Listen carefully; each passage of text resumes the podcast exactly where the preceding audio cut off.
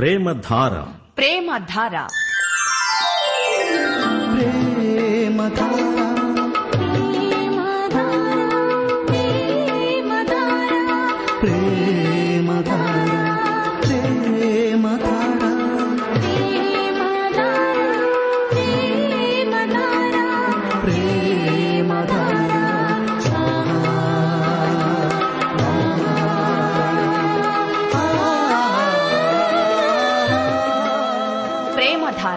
ప్రేమధార. Bible అధ్యయన పాఠశాల. శ్రోతలకు స్వాగతం. దేవుని పవిత్ర బైబిలు గ్రంథంలో నుండి నూతన ఆధ్యాత్మిక పాఠాలు. ప్రేమలో క్షమ ఉంది. దేవుని ప్రేమలో పాపక్షమ ఉంది. దేవుని ప్రేమ ధారావాహికంగా ప్రవహించే వేద పారాయణ కార్యక్రమం. ప్రేమధార.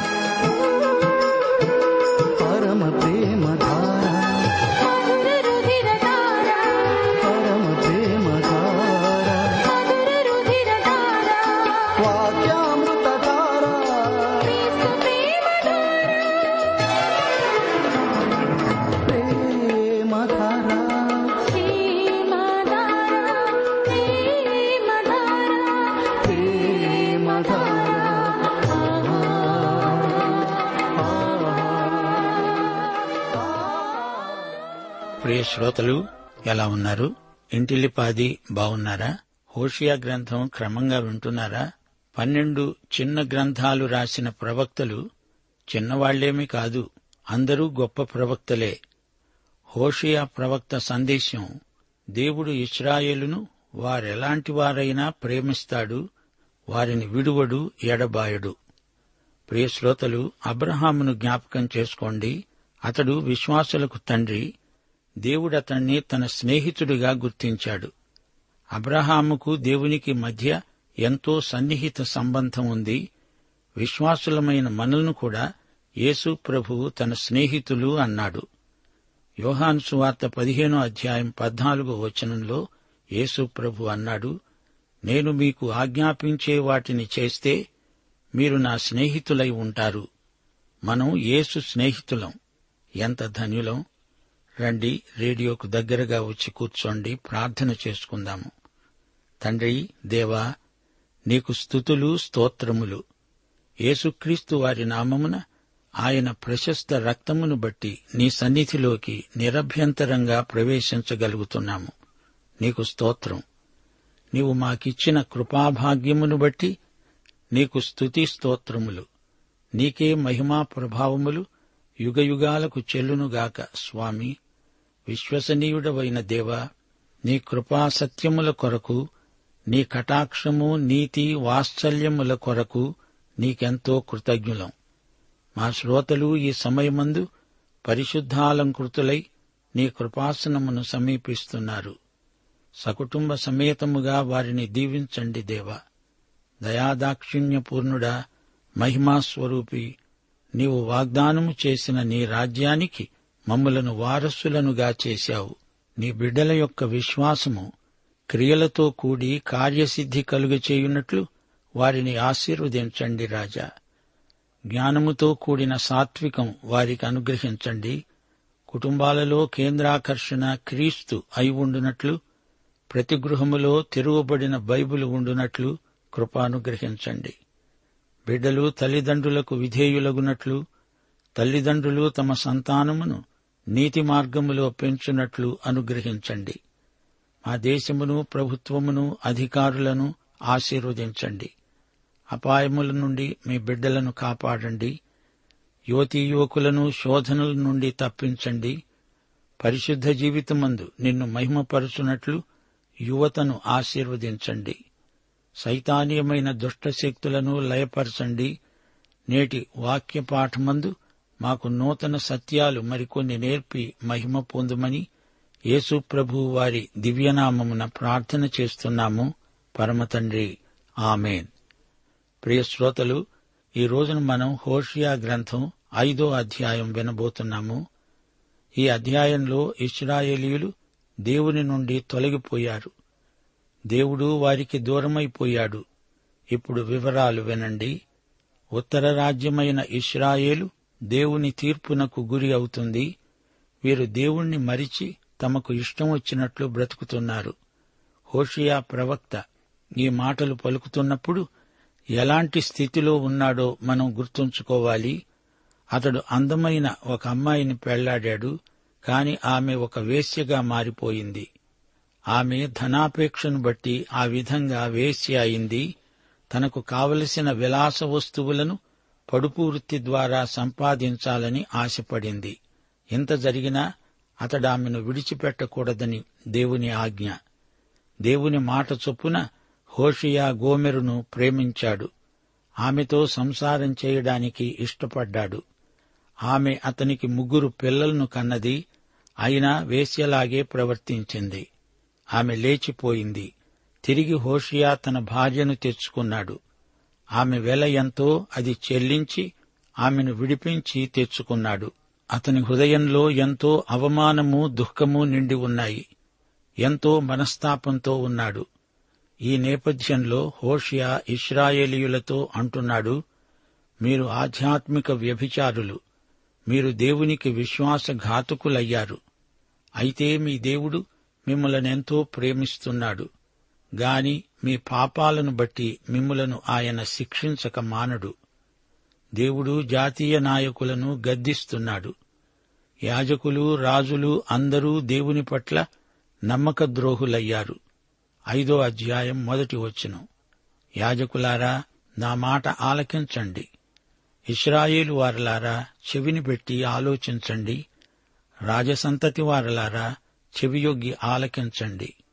మీరు మిస్పా మీద ఉరితాడుగా తాబోరు మీద వలగా ఉన్నారు గనుక మిమ్మును బట్టి ఈ తీర్పు జరుగుతుంది.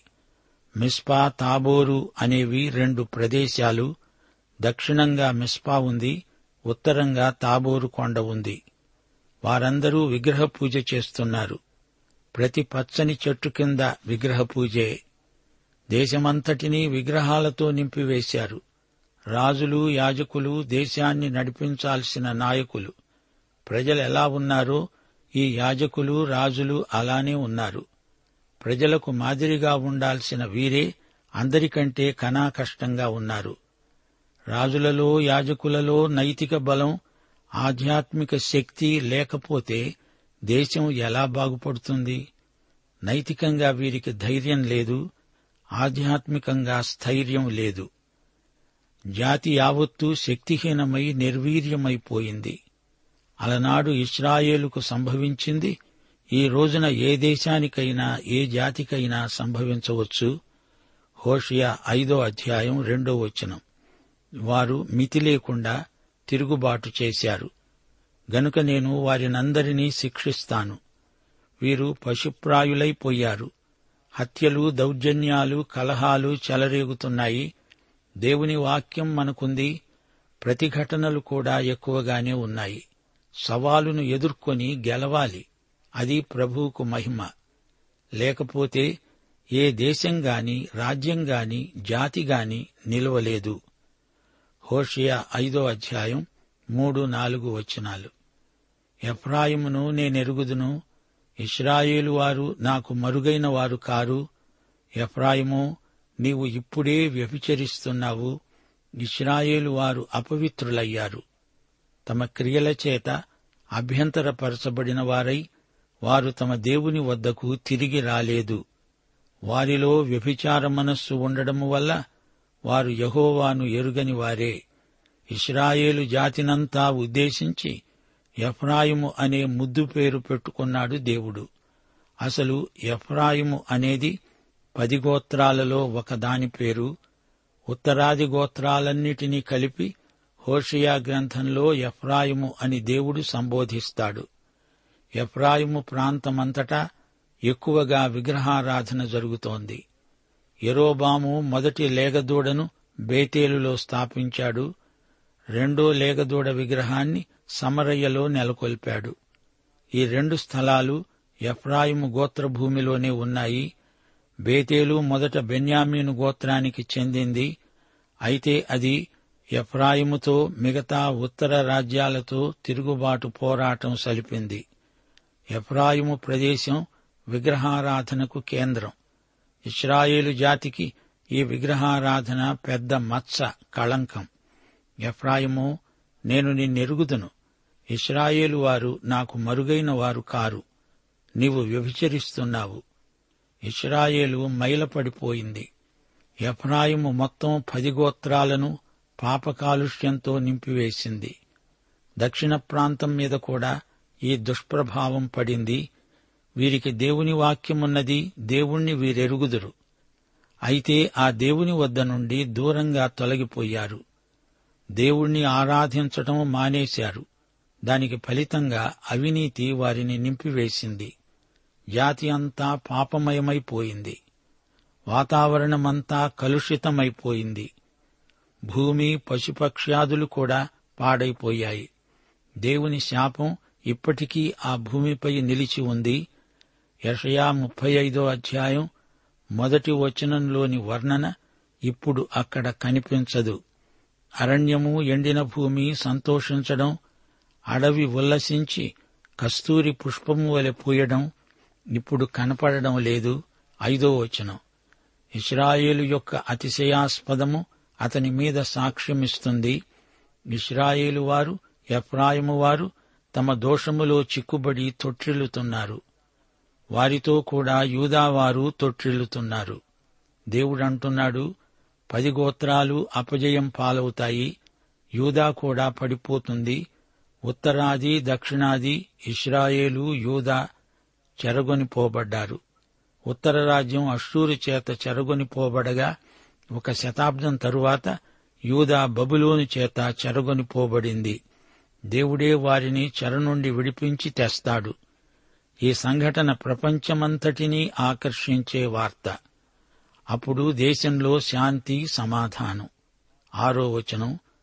వారు గొర్రెలను ఎడ్లను తీసుకుని యహోవాను వెదకబోతారు. కాని ఆయన వారికి తనను మరుగు చేసుకున్నందున వారికి కనబడడు. వీరు తమ దేవుణ్ణి విసర్జించారు. అయితే ఆపదలు ముంచుకు వచ్చినప్పుడు వారా వీరా అని అడ్డమైన వారి వెంటబడి ఏమీ ప్రయోజనం లేదని తెలుసుకొని అప్పుడు దేవుని వైపునకు మరలుతారు. చెట్ట చివరికి దేవుణ్ణి సమీపిస్తారు. అయితే దేవుడు వీరిని విసర్జించాడు. అందుచేత వీరెంత వెదికినా దేవుడు కనపడడు. ఈ రోజున కూడా చాలా మంది ఇలానే చేస్తుంటారు. ఆయన వారికి ఆపద మొక్కుల దేవుడు ఆపద్బాంధవుడు మిగతా సమయాలలో దేవుణ్ణి తలుచుకోనే తలుచుకోరు. మన ప్రయత్నాలన్నీ విఫలమైనప్పుడు చిట్ట చివరికి ప్రార్థన. అయ్యో దేవా కాపాడు.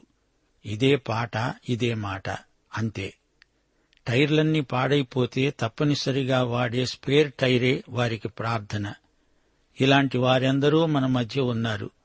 జీవిత బీమా పాలసీ లాంటిది వారికి ప్రార్థన. మరికొందరికి ప్రార్థన అగ్నిమాపక దళం లాంటిది. ఏదో ఆత్యయిక పరిస్థితిలో వాడే సాధనమన్నట్లు కష్టమొచ్చినప్పుడు ప్రార్థనకు పూనుకుంటారు. ఇది ఎలాంటి విశ్వాసం? ఇదెక్కడి భక్తి? ఏడో వచ్చును యహోవాకు విశ్వాసఘాతకులై వారు అన్యులైన పిల్లలను కన్నారు.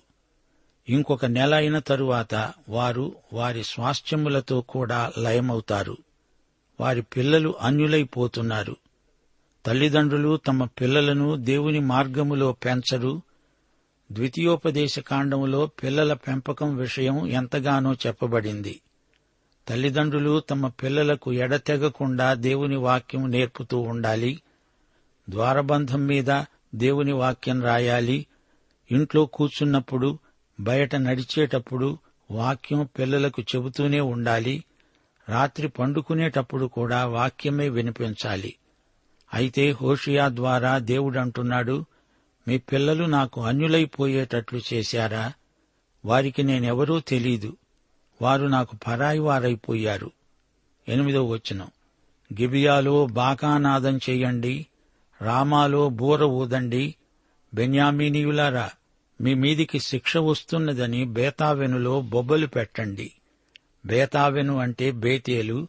బెన్యామీను గోత్రికులు కూడా తిరుగుబాటు చేశారు. అన్ని గోత్రాలకు దేవుడు హెచ్చరిక చేస్తున్నాడు. తొమ్మిదో వచనం. శిక్షాదినమున ఎఫ్రాయిము పాడైపోతుంది. నిశ్చయముగా జరగబోయే దానిని ఇస్రాయేలీయుల గోత్రపు వారికి నేను తెలియచేస్తున్నాను. ముందుగా హెచ్చరిక చేయకుండా దేవుడు శిక్ష విధించడు. వారిని గద్దించి మందలించి వారికి హెచ్చరికలు చేసి అప్పటికీ వినకపోతే శిక్షిస్తాడు. దేవుడెంతో దీర్ఘశాంతము గలవాడు. పదో వచనం. యూదావారి అధిపతులు సరిహద్దు రాళ్ళను తీసివేసే వారి వలె ఉన్నారు. నీళ్ళు ప్రవహించినట్లు నేను వారి మీద నా ఉగ్రతను కుమ్మరిస్తాను. దక్షిణ రాజ్యంతో వీరికి సరిహద్దు వివాదం వచ్చింది. దేవుడు హోషయ ద్వారా దక్షిణ రాజ్యానికి కూడా సందేశం ప్రకటించాడు. హోషయా ముఖ్యంగా ఉత్తర రాజ్యానికి నియమించబడిన ప్రవక్త సరిహద్దు రాళ్ళు తీసివేస్తున్నావా బెన్యామీను? అంటూ దేవుడు హెచ్చరించాడు. పదకొండవ వచనం ఎఫ్రాయిమీయులు మానవ పద్ధతిని బట్టి ప్రవర్తించగోరుతారు. వారికి అధిక శ్రమ కలుగుతుంది. వారు శిక్షించబడి హింస నొందుతారు బాధించబడతారు.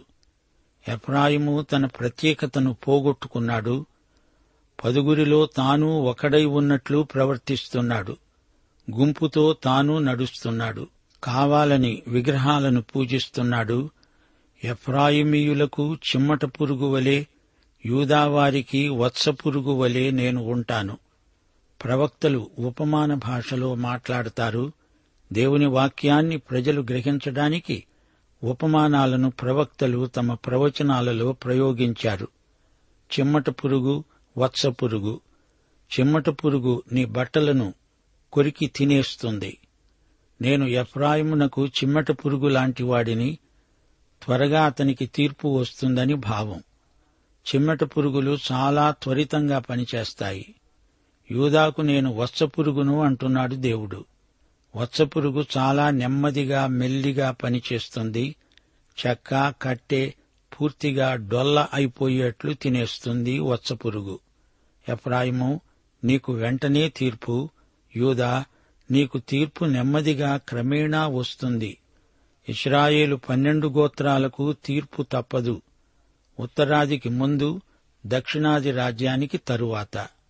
ఈ రోజున పునాదులు మానవులు వేసుకున్న పునాదులు కదిలిపోతున్నాయి. దేవుని స్థిరమైన పునాది నిలకడగా ఉంది. ఆ పునాది క్రీస్తే దేవుని బిడ్డలు అప్రమత్తంగా ఉండవలసిన రోజులివి. పదమూడో వచ్చును తాను రోగి అవడం ఎఫ్రాయిము చూచాడు. తనకు పుండు కలగడం యూదా చూచాడు. అప్పుడు ఎఫ్రాయిము అషూరియుల వద్దకు వెళ్ళాడు రాజైన యారేబును పిలుచుకున్నాడు. అయితే అతడు నిన్ను స్వస్థపరచజాలడు. నీ పుండు బాగు చెయ్యజాలడు శ్రోతలు వింటున్నారా? ఎఫ్రాయిము జబ్బు పడ్డాడు. మరణం ఆసన్నమైంది. యూదాకు పుండు పుట్టింది. యూదా పుండు బాధ పెడుతోంది. అషూరు గాయపరిచింది గాని యూదాను చెరగొని పోలేదు. ఎఫ్రాయిము అషూరును సమీపించాడు. యారేబు రాజు దగ్గరికి వెళ్ళాడు కాని అతడెట్టి సహాయము చేయజాలడు.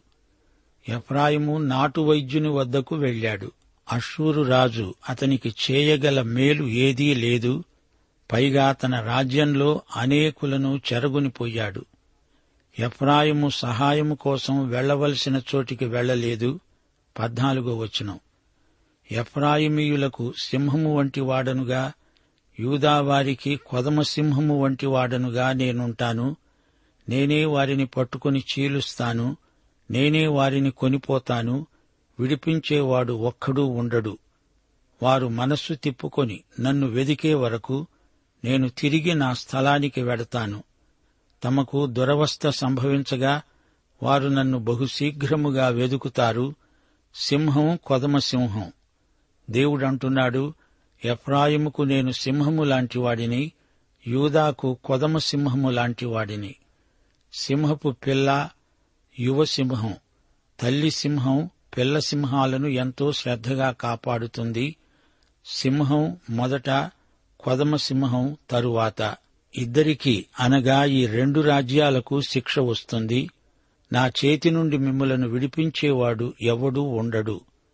ఎఫ్రాయిము చెరలో ఉండగా అది నా చర్యే అతణ్ణి ఎవరూ విడిపించలేరు. దేవుడు పాపాన్ని నాడు నేడు శిక్షిస్తూనే ఉన్నాడు. తల్లిదండ్రులారా యువతీ యువకులారా పరిశుద్ధంగా జీవించండి. పాపం జోలికి పోవద్దు. దేవుడు సింహాసనాసీనుడు. ఆయన తీర్పరి నీతిపరుడైన న్యాయాధిపతి. ఈ అధ్యాయమంతా తీర్పును గురించే. అయితే ముగింపులో దేవుడన్నాడు వారు నన్ను బహుశీఘ్రముగా వెదుగుతారు వెదుకుతారు. దేవునికి స్తోత్రం. ప్రియ శ్రోతలు దేవుడు ఇస్రాయేలుపై తెచ్చిన అభియోగాలు గత అధ్యాయంలో ఎన్నో విన్నాము. దేశం ఏడుస్తోంది. నీవు నీ ప్రవక్త నీ తల్లి అందరూ కూలుతారు. నీవు నాకు యాజకుడివి కావు. నీ పిల్లలను నేను విసర్జిస్తాను.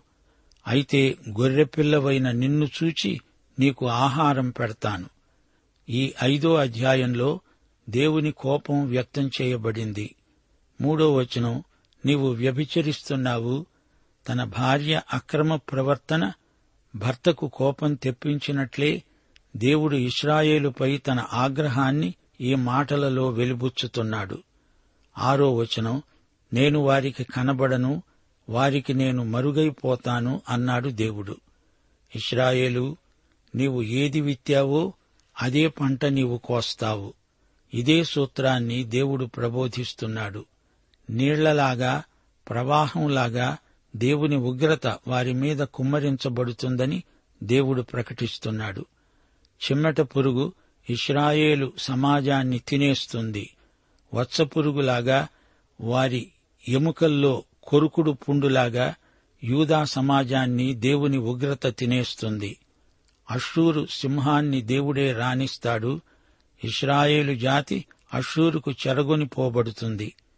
పదిహేనో వచనంలో దేవుని ఉద్దేశ్యమేమిటో చెప్పబడింది. వారు మనస్సు మార్చుకొని మనస్సు తిప్పుకొని దేవుని వైపునకు మరలాలి.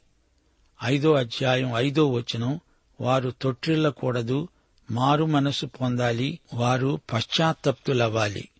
నాలుగో అధ్యాయం పదహారో వచనం పెయ్య మొండితనము చూపినట్లు ఇస్రాయేలీయులు మొండికెత్తకూడదు యథార్థ హృదయంతో మనం ఆయనను వెదికితే ఆయన మనల్ని సంతోషంతో చేర్చుకుంటాడు. సోదరీ సోదరులారా ఈ అధ్యాయంలో ఇస్రాయేలు పరిస్థితి కన్నులకు కట్టినట్లు చూపబడింది. రాజకీయ నాయకులు యాజకులు అందరూ దోషులే. వీరు తమ స్వప్రయోజనం కోసం అమాయక ప్రజలను పీడిస్తున్నారు. మిస్పా తాబోరు అనే ప్రదేశాలు మిస్పాలో ఉరిలాగా తాబోరులో వలలాగా వీరున్నారు. దేవుడు ఇస్రాయేలును శిక్షించటంలో ఉద్దేశ్యం దిద్దుబాటు. ఇస్రాయేలు ప్రజల పాపం ఎంతో ఎక్కువైపోయింది. వీరు పాపాలు చేస్తూ హృదయాలను కఠినం చేసుకున్నారు. ఇస్రాయేలులో గర్వం వెర్రి తలలు వేస్తోంది. సరిహద్దు రాళ్ళను తొలగించడం నేరం. సామెతలు ఇరవై రెండో అధ్యాయం ఇరవై ఎనిమిదో వచనం నీ పితరులు వేసిన పురాతనమైన పొలిమేర రాతిని నీవు తీసివేయకూడదు. యూదా ఇదే నేరం చేసింది. దేవుని ఆజ్ఞను మీరినందుకు యూదా వారికి దేవుడు శిక్ష విధించాడు. ఇస్రాయేలు యూదా ఈ రెండింటినీ శత్రుసేనలు ఓడించాయి. గాయపడిన శరీరంలాగా అవి మిగిలిపోయాయి. దేవుడు మన పక్షమున ఉండగా మనకు విరోధి ఎవరు? అయితే దేవుడే మనకు విరోధి అయితే మనలను కాపాడగలవాడు ఎవడు? శ్రోతలు పాఠం ముగింపులో ఇదే సత్యాన్ని పునరుద్ఘాటించగోరుతాము. దేవుడు తన ప్రజలను విడిచిపెట్టడు వారిలో నిజమైన పశ్చాత్తాపం కలగాలని దేవుడు ఎదురు చూస్తాడు ఇస్రాయేలు యూదా సవ్యమైన రీతిలో తనను వెదికే కాలం వస్తుందని దేవుడంటున్నాడు. పాఠం ఇంతటితో సమాప్తం. ప్రభు అయిన యేసుక్రీస్తు వారి కృప తండ్రి అయిన దేవుని ప్రేమ పరిశుద్ధాత్మ యొక్క అన్యోన్య సహవాసము మనకు సదాకాలము తోడై ఉండునుగాక. ఆమెన్.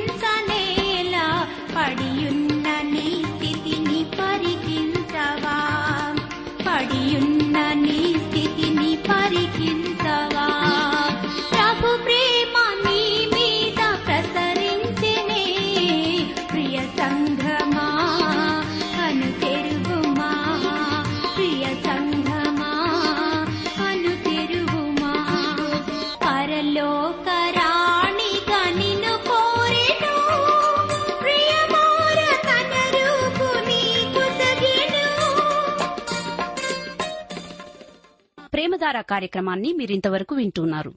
హోషియా గ్రంథ ధ్యానాల ద్వారా మీరు పొందిన మేలులు ఆశీర్వాదాలు తప్పక మాతో పంచుకునండి.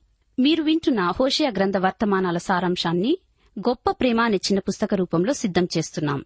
ఎంత ఘోర పాపినైనా ప్రభు ఎలా క్షమిస్తాడో విషదపరిచే ఈ ప్రేమ పుస్తకాన్ని ఉచితంగా పొందగోరేవారు ఈ రోజే మాకు వ్రాసి లేదా ఫోన్ చేసి మీ పేరు నమోదు చేయించుకోవచ్చు. మీరు ఫోన్ చేసినప్పుడు లేదా ఉత్తరం రాసినప్పుడు మీ పూర్తి చిరునామా తెలియపరచగలరు.